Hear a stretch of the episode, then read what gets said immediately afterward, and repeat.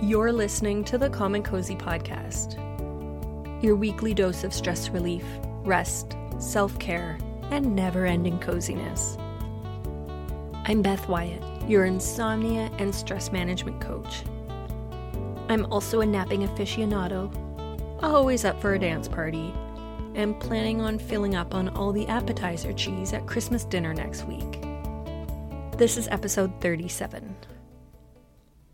I'm still on the surgery topic this week because it's kind of a big deal.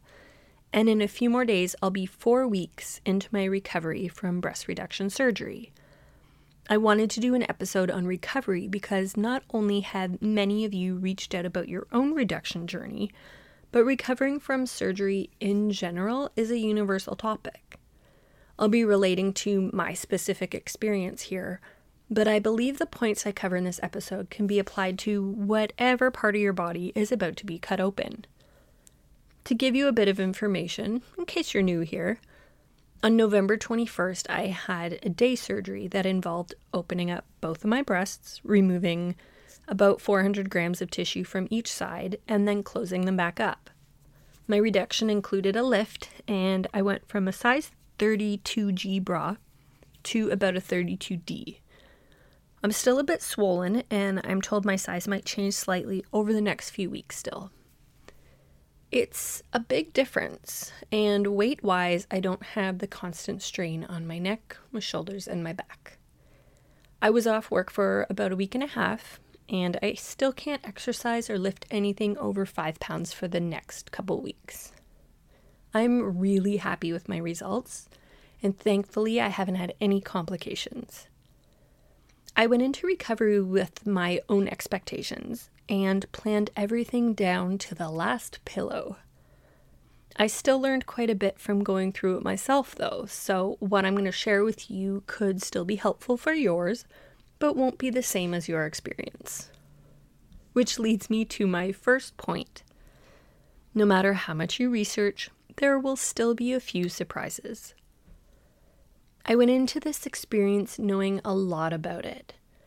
I watched the actual breast reduction surgery on YouTube without fainting, puking, or crying, and I read several articles and blog posts.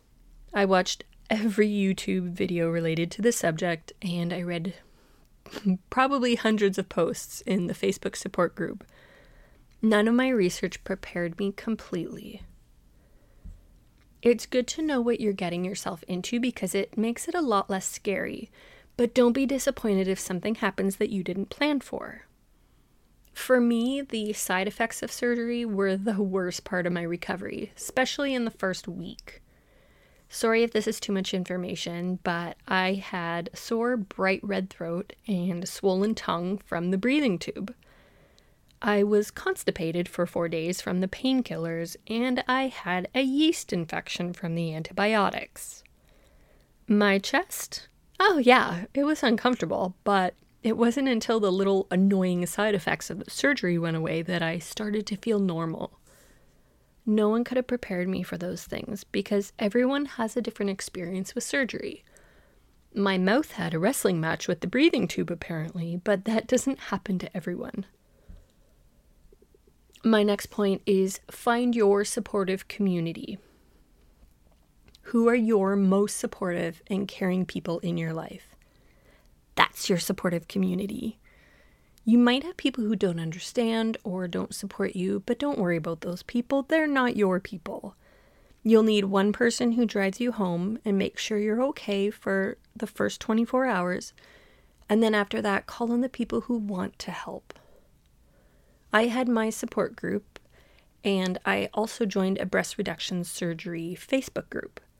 The group was private, full of women who were in every stage of their reduction journeys, and it was so helpful to be able to ask questions and hear from people who were going through it or had already gone through it. There's a Facebook group for pretty much everything these days. The other day, I saw an ad for a curly hair support group. I don't have curly hair, but if I did and I felt like I needed support, I would have joined. Next is understand that everyone is different. I've been told many stories about recovery from it didn't hurt at all to I couldn't do anything for weeks. Every person is different, and take every word of advice with a grain of salt, even mine. Your pain tolerance, the amount of work being done, your specific surgeon, their skill level, the body part that's being worked on, and your reaction to painkillers will decide your pain level. Listen to what others tell you, but don't expect the exact same results. Next is let your caregiver take care of you. It's hard for a lot of us to give up control, but it's important that you concentrate on getting as much rest as possible during recovery. Let your partner, your family member, your roommate, or whomever you've trusted as your caregiver for the first few days after surgery do the work for you. Jake, my very sweet spouse, made me soup. He helped me open pill bottles and many other things. He wanted to help, and I let him because I couldn't do a lot of those things myself without pain. Just stop feeling guilty and go with it. Next is just because you can doesn't mean you should. I unloaded the dishwasher on day five and was in pain for hours afterwards. Baby yourself and your incisions for as long as possible because you'll slow down the healing process if you do too much too soon. This is kind of a vulnerable one. I called it Take the Friggin' Stool Softeners, also referred to as Don't Get Too Cocky. I know I said to take advice with a grain of salt, uh, but I also want to tell you two stories of how I completely ignored the advice given and paid for it later. I read in so many places that stool softeners are a must when taking painkillers. I've never been constipated in my life, but I've also never taken heavy painkillers so I ignored the advice. My exact thought was, it won't happen to me. And guess what? It happened to me. I went four days without a bowel movement, and I had to resort to a combination of Senokot and prunes. Four days might not sound like a lot, but when you're used to going two to three times a day, four days is agonizing. Don't go into this thinking you're above everyone else who struggled. It can happen to you. It's been said by almost everyone who's had this surgery that they struggled with nausea or were warned that they would. Ask for Gravol in your IV, was the advice. Again, like an a hole, I thought, I won't need it. I've had anesthesia before and it didn't make me nauseous.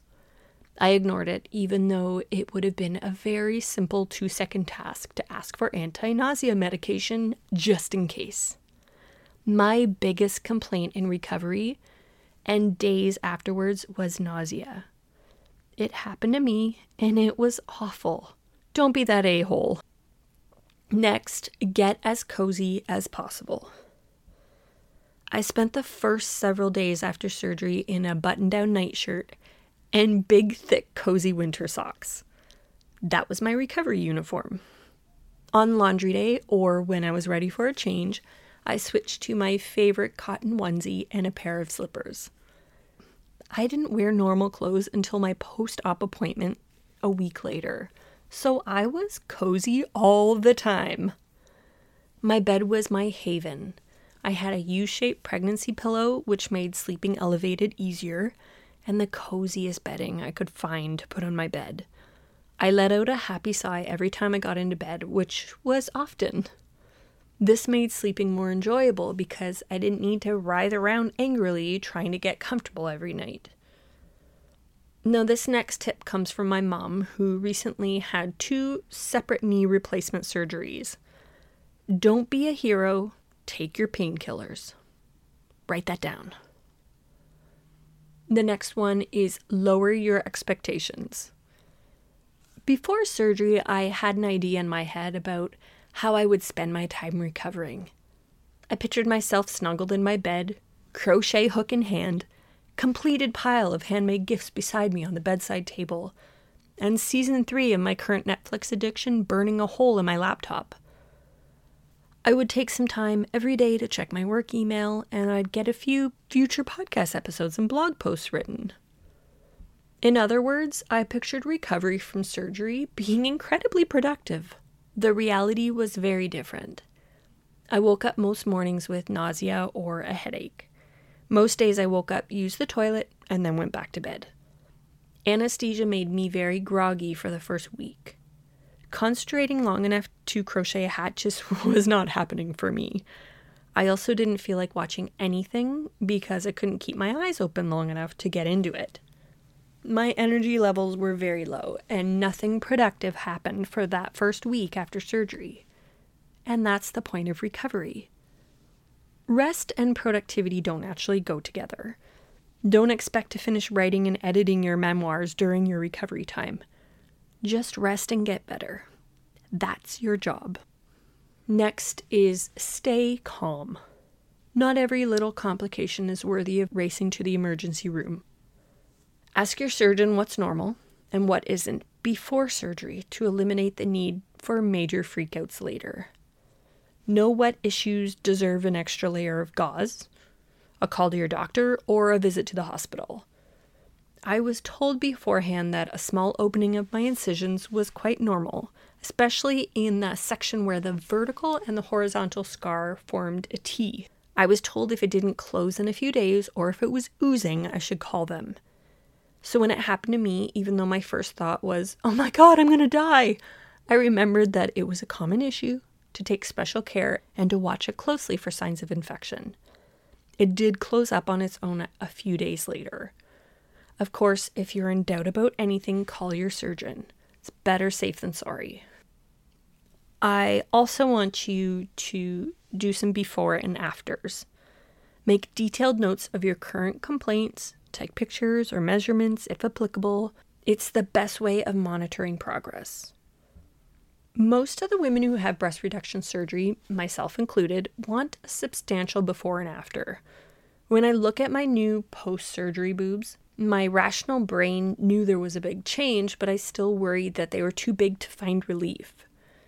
I didn't want to go through this whole ordeal and not have a substantial change. Before surgery, I took pictures of myself. They were mostly photos of myself in my current bras, a few in my post op bra, and one in my favorite white t shirt. It felt kind of silly at the time, but I'm so glad that I did this because when I compared the before and after photos, that's when I saw the biggest difference. Honestly, when I look down at my chest, they look the same to me. When I feel them, I know they're smaller, and I'm fitting into smaller bras, but I still get discouraged that I should have gone smaller.